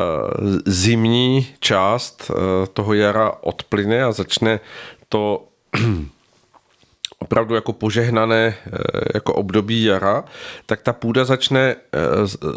vonět, začne hřát a, a když na ní člověk vloží ruku na záhonek, tak cítí, že, že najednou v té půdě je něco jiného, než tam, než bylo ještě před týdnem. Že je opravdu ta země v té své jakési chvějivosti, ta půda je, je najednou v jakési pracovní činnosti, která tam ještě před chvílí nebyla. A, a to je vlastně ten okamžik, kdy se dá hovořit, že, že se dotkl ten políbek VN z té půdy a, a prochvělo to tím krajem, kde e, vlastně i slunce e, pod Apolonovou činností dodalo tu potřebnou životodárnou sílu k tomu, aby se ta půda mohla takto naladit a odít do té do té jarní zasněnosti, která těsně předchází tomu, tomu rozpuku života. Takže vlastně to je to období, kdy se probouzí všechny ty organismy, které v půdě přes zimu spaly, kdy vlastně můžeme vnímat to jakési první trhnutí těch broučků a všech těch uh,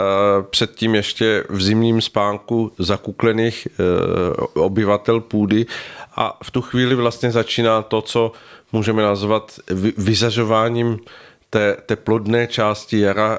kdy vše, všechno ožívá, všechno se snaží eh, pustit se do té činorodosti, ze které potom samozřejmě mohou vzejít eh, listy, květy, plody, všechno to, co známe v tom běhu ročních období. To, co jste říkal, vlastně ta vůně nebo eh, ty citové, hmatové věmy, tak to je, jsem přesvědčen, vlastně právě ten projev té střední nebo jemné hrubohmotnosti, ale já bych tam ještě dodal jeden i ten zrakový. Nevím, jestli jste někdy spozorovali, když takhle jdete třeba kolem pole a nejlépe, když eh, trošičku je to nad vámi a přímo je to vlastně sousedí to s oblohou, tak jestli jste někdy viděli takový jakoby chvějící se, ono to vypadá jako chvějící se horský vzduch, který jako je trošičku nad tím polem, dokonce někdy nad stromy je to vidět nebo nad něčím, někdo to nazývá aura, ale já jsem přesvědčen, že to právě tato oblast od střední do té jemné hrubohmotnosti, kdy my doslova vidíme eh, ten život, jak se projevuje takovým tím zvláštním chvěním. A samozřejmě tohle to všechno je právě to eh, projevování se těch bytostných sil, toho vyzařování, které můžeme právě tím zjemnělým, nebo řekněme spíš bych řekl zbystřeným pozemským zrakem, čichem nebo hmatem vnímat a vlastně my najednou zjistíme, že jsme zajedno už blízko s tím letím světem, který je pro nás velmi, velmi důležitý. Dá se říct, že, že to, co, to, co popisujete, to je nádherný, eh, že je dobře, že jste to připomenul, nádherný jev, který může každý vnímat, to, to chvění těsně nad, nad, nad, to, nad horizontem půdy, které můžeme vidět třeba právě proti nebi, a nebo také uh, uh, tím určitým znakem toho, že, že se opravdu to jaro přibližuje, jsou takové ty první podvečerní mlhy, které se mohou táhnout přes louky od lesa, třeba po nějakém jarním dešti, kdy, kdy opravdu můžeme vnímat tu plnost života, který se v tom zachvívá, v tom, v tom jemnějším tvoření a působení, že, že je to opravdu naplněné těmi bytostmi, které se tam spolu podílí na té tvořivosti. No a samozřejmě, když hovoříme o zvuku, tak eh, lidé si to ani neuvědomí, ale tím, kdo ohlašuje příchod eh, těchto služebnic eh, jara, tak je, tak je právě skřivan, o kterém se hovoří, že, že opravdu musí nad tím polem vysoko na nebi vrznout, i kdyby měl zmrznout, takže to znamená, že on je takovým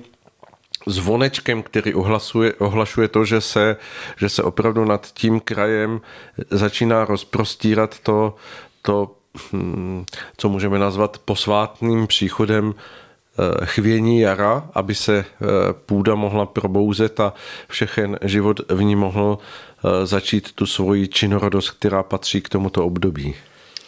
Kdo slyšel skřivánka, tak ví, že to je úplně nádherný zpěv, kdy on úplně to hrdelko se mu jaksi kdyby plní tím tou radostnou zvěstí, nebo já bych to nazval tím velebením. To je, už samo o sobě ukázka toho bytostného světa právě pro nás slyšitelná, která nám ukazuje vlastně, že se tam něco takového nádherného odehrává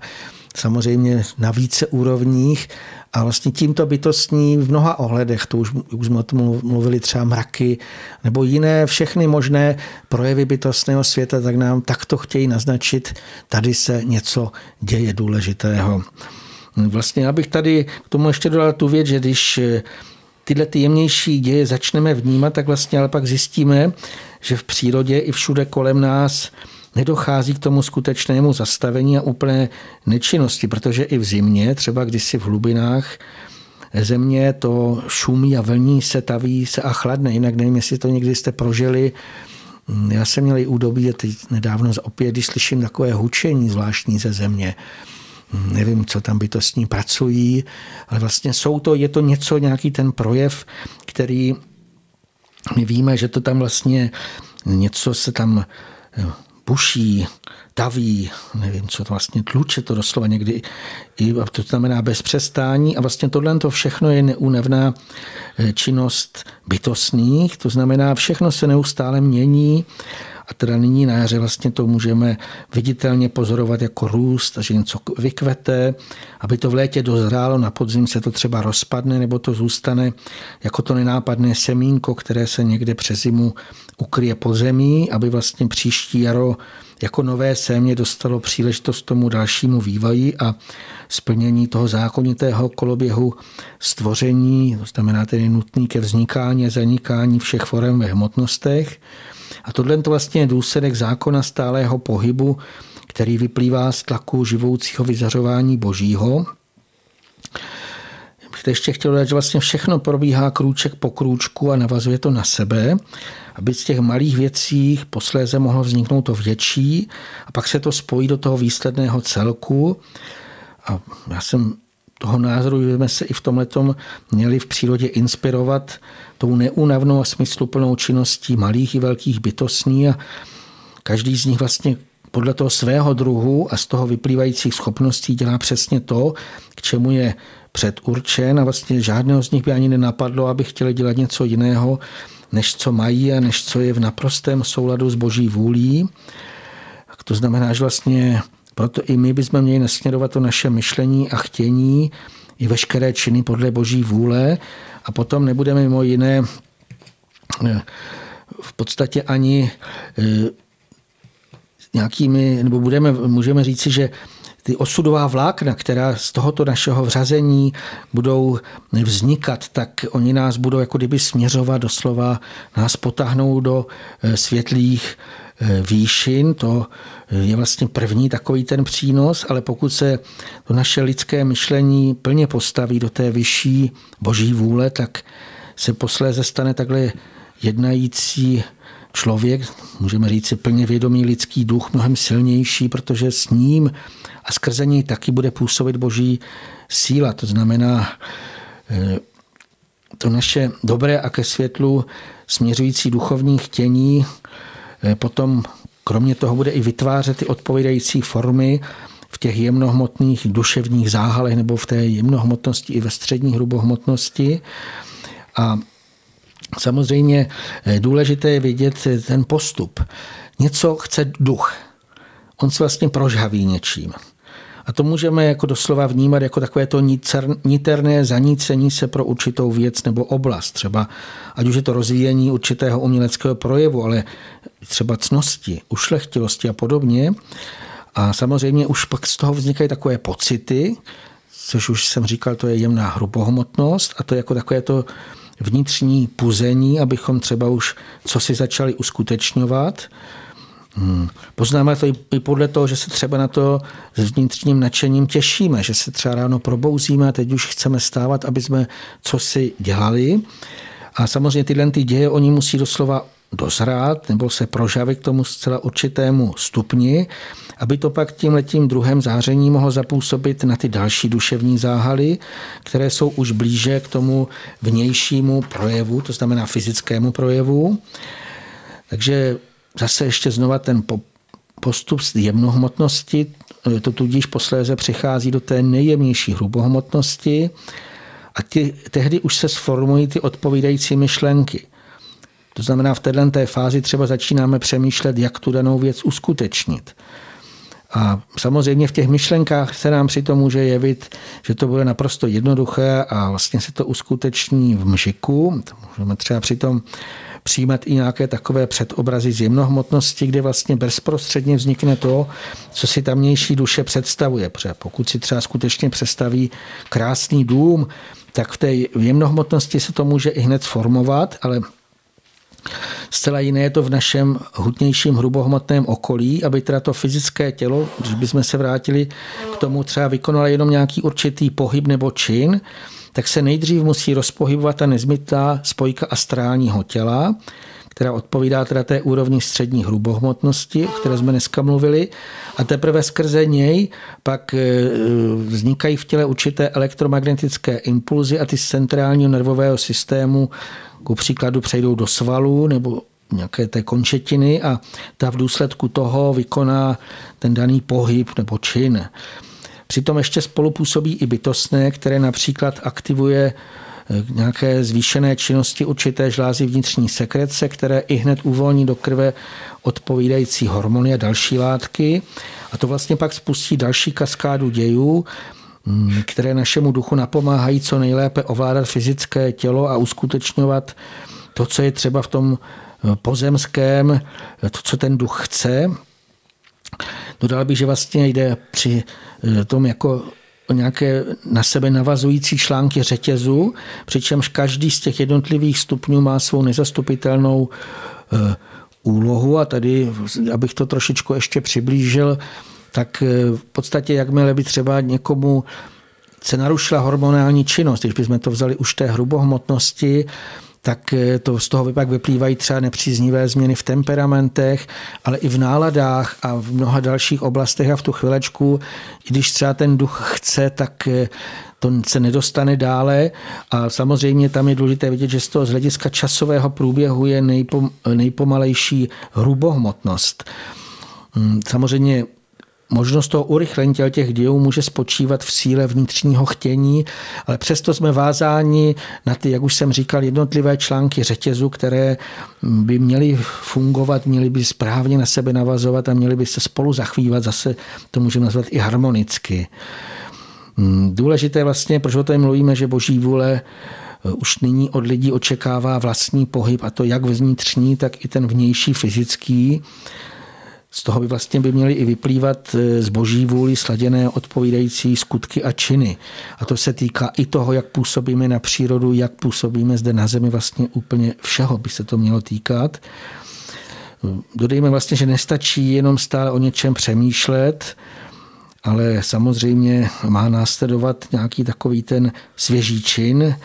Samozřejmě je jasné, že každý z nás má určité danosti, schopnosti a zcela konkrétní úlohy, které právě on má zde uskutečňovat. To znamená, nemá cenu se vůbec ohlížet po ostatních, jak a co třeba dělají oni. Že kdybychom je chtěli napodobovat,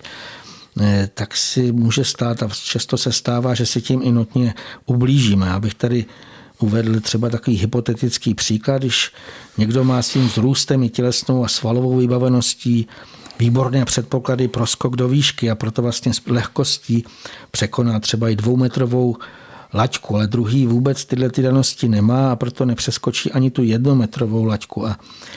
tady k tomu se přiznám, to byl i můj případ. Dodnes mám vlastně úplně ty nejhorší vzpomínky na základní školu právě na hodiny tělesné výchovy, kdy nás tam nutil ten tělocvikář skákat přes laťku. A už tehdy já jsem dospěl k závěru, že tohle to rozhodně vůbec není činnost, kterou bych někdy v budoucnosti chtěl provádět a dodržel jsem to do dneška. Vlastně do, do této doby jsem s nikým nesoupeřil ve skočcích přes laťku. Klidně to nechám jiným, které to láká. A já bych tady ještě dodal, že bychom se měli ve všech ohledech poučit od bytostných, třeba i v tom, že se nemáme nějak předhánět ani mezi sebou ničem závodit. Já jsem kdysi v jakési knize, už se ani nepamatuju v jaké, četl takový úžasný, to velmi zaujalo, protože to pamatuju úžasný jako příběh, tam kdo si popisoval, co mu sdělovali bytostní, kteří s velkým údivem pozorovali, jak mezi sebou eh, lidé závodí v běhu. A oni se vlastně ptali autora té knihy, hm, který s nimi teda komunikoval, proč to vůbec lidé dělají. A on jim začal vysvětlovat, že je to kvůli tomu, že ti běžci chtějí být nejrychlejší, a aby byli první. A když pak někdo nad druhými vyhraje, takže z toho má velikou radost aby to s ní na to opáčil. A co ten, který bude poslední? Ten pak asi bude smutný. Tak tohle my teda nikdy dělat nebudeme. Tak já to beru, že to je velmi moudré poučení od bytostných. To znamená, neměli bychom se snažit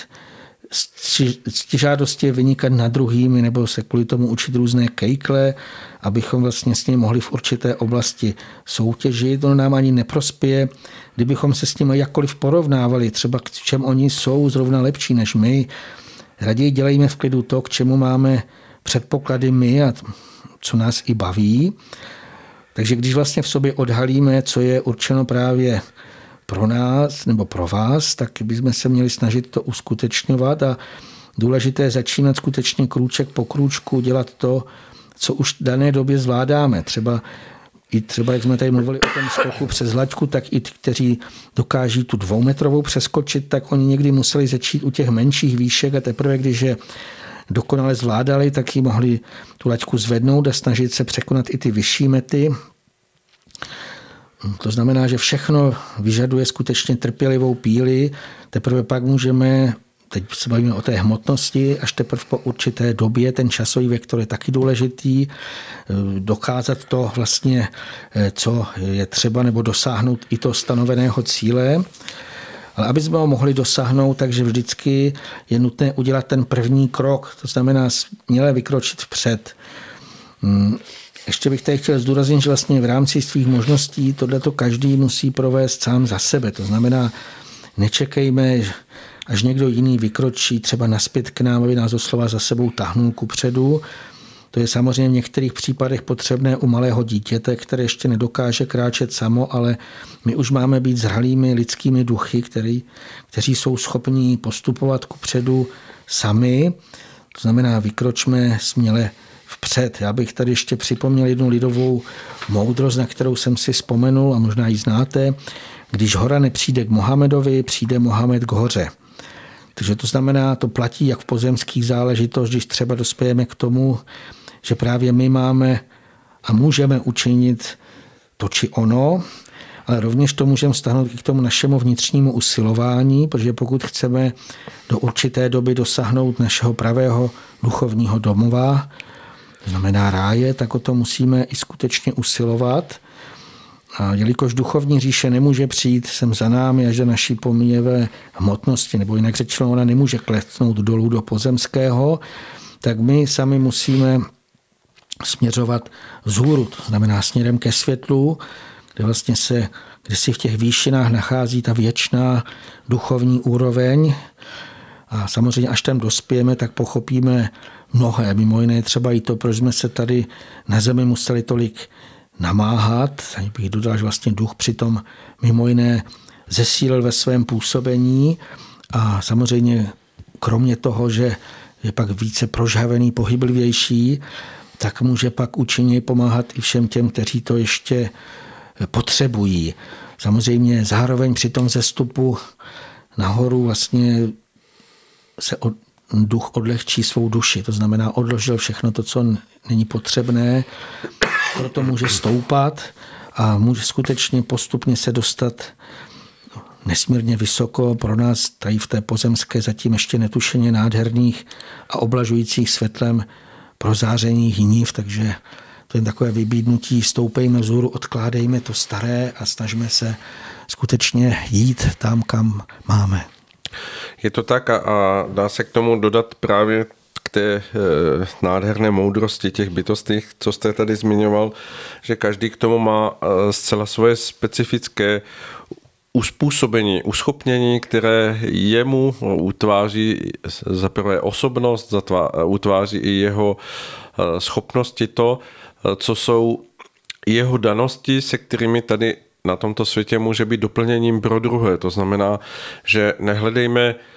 na prvním místě to, v čem vlastně druzí vynikají, v čem jsou eh, jedineční a pak, aby se to člověk snažil napodobovat nebo nějakým způsobem eh, to překonat, aby ještě on byl dále, ale hledejme především nejprve v sobě schopnosti, které jsou v nějakém směru v každém z nás uložené jako určité dary, které když jsou správným způsobem vytěženy a přivedeny na povrch jako, jako schopnost, která se potom stává eh, stále více samozřejmostí, tak tím můžeme být právě tou eh, ničím nenahraditelnou jedinečnou součástí té celkové harmonie světa okolo nás. Takže není to záležitostí soutěžit, eh, být těmi, kdo vyhrávají, ale eh, být těmi, kteří vnáší do toho světa eh, okolo nás svoji vlastní osobnosti přesně to, co je nám dáno, co nás naplňuje, co nás činí radostnými, protože v tom prožíváme svoji vlastní smysluplnost a můžeme tím být současně druhým prospěšní. To je otázka, jestli toto pasuje na dnešní sport a vůbec mnohé další činnosti, které, lidé eh, tady na zemi vytváří, protože v mnohých je cítit tu urputnost, eh, právě tu snahu o eh, vyniknutí, ale už v žádném případě v tom není možné vnímat radostné chtění k tomu, aby byli druhým doplněním, aby byli druhým podporou a povzbuzením zase v jejich vlastní osobní činnosti. Je to samozřejmě svět, který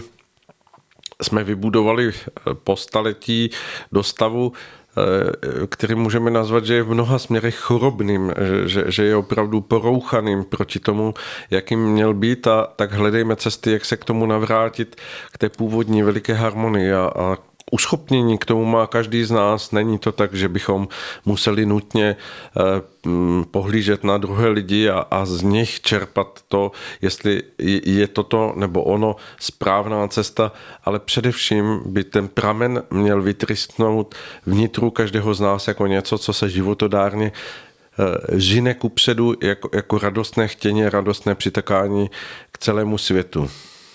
Já bych tam k té harmonii ještě dodal, ještě bych se vrátil k hudbě, k kytaře, protože harmonie znamená, že ta kytara těch šest strun je naladěných každá ve své vlastní frekvenci, ve svém tónu. To znamená, máme basovou E, pak o oktavu, víš, jako tu vyšší E a vlastně každá ta struna je zase v nějakém tom harmonickém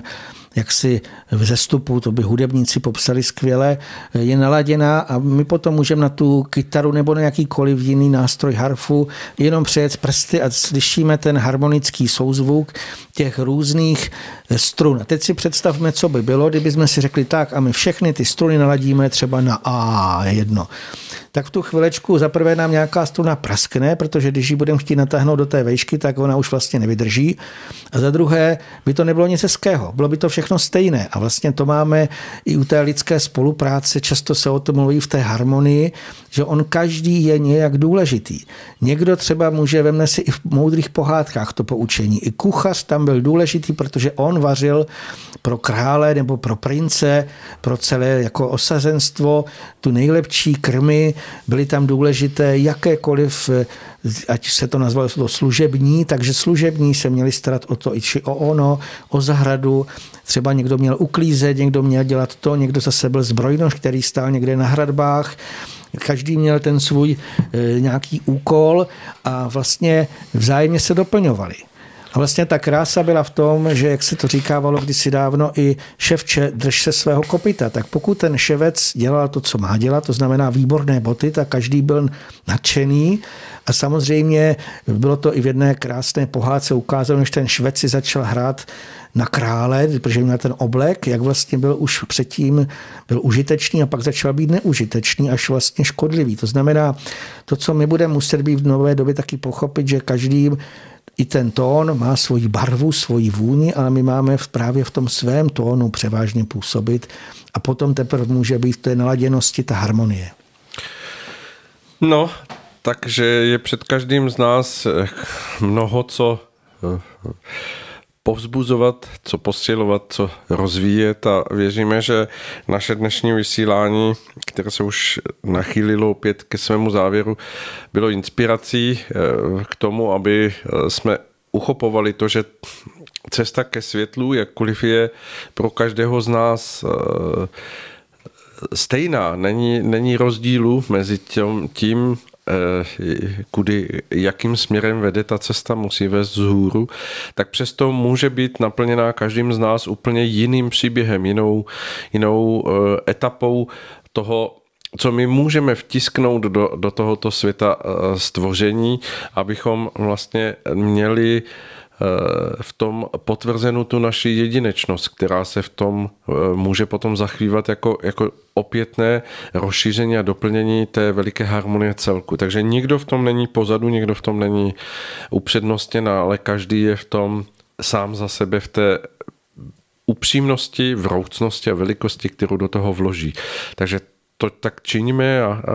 všechno se na světě eh, velice rychle zlepší. Já bych jenom závěrem ještě popřál všem, aby nejen ladili své nitro, ale právě i ty různé duševní záhaly, jak už jsem tady mluvil o tom, aby jsme právě krásně zachvívali a vlastně k tomu naladění teď na jeře nám pomůžou i vůně. Většina lidí se dostane k rozkvetlým různým květům a skutečně ty vůně jsou úžasné, ať už jsou to fialky, ať jsou to nějaké stromy. Já myslím, že každý má svoji oblíbenou vůni, takže bereme to tak, že si tím ladíme ty své duševní záhaly, jak jsme tady o nich dneska mluvili, tak jak budete moci, běžte se naladit do přírody na takovéto harmonické vibrace, aby jsme skutečně i my se spolu zachvívali. Naslyšenou. Hmm. Děkujeme všem, kdo jste nás slyšeli, ať už dnes přímo z našeho uh, živého vysílání, anebo kdo jste si nás pustili ze záznamu buď na stránkách Radio Bohemie, anebo z našeho YouTubeového profilu, který tam máme také pod názvem Radio Bohemia. A samozřejmě děkujeme všem, kdo nám posíláte finanční podporu na naše působení, protože se snažíme samozřejmě udržet všechna naše vysílací stanoviště tak, abychom mohli být eh, vlastně zprostředkovávající to, co nás naplňuje a o čem jsme přesvědčeni, že to bude možné být prospěšným i pro další lidi. Takže všem vám eh, za toto moc děkujeme a věříme, že je to spolupráce, která má smysl. Takže hm, přejeme všem krásný čas a eh, zase opět brzy naslyšenou. Krásný čas.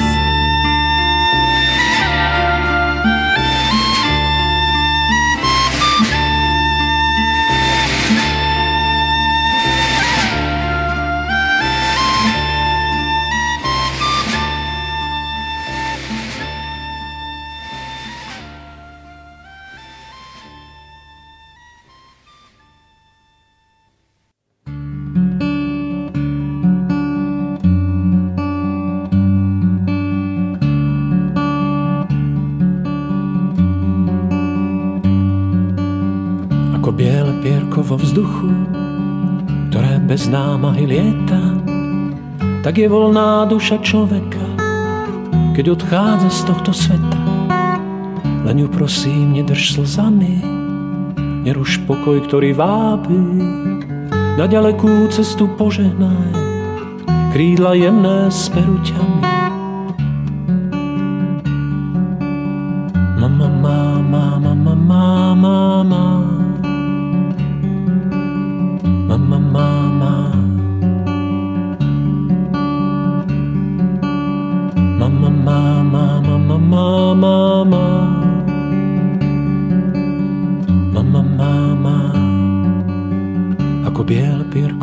Povetrí, ktoré letom svojim hrá sa. Duša putuje všeho mírom, nemá veru čo báť sa. Postretne ju, čo si zaslúži, čo na zemi rokmi siala. Dobré i zlé verše života tu na zemi zanechala.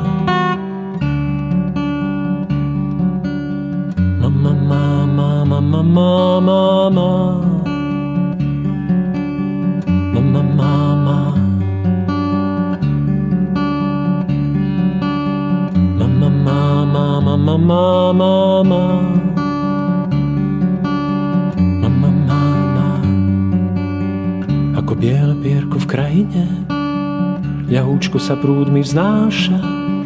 dušička je živá na veky, aj keď občas telo stráca.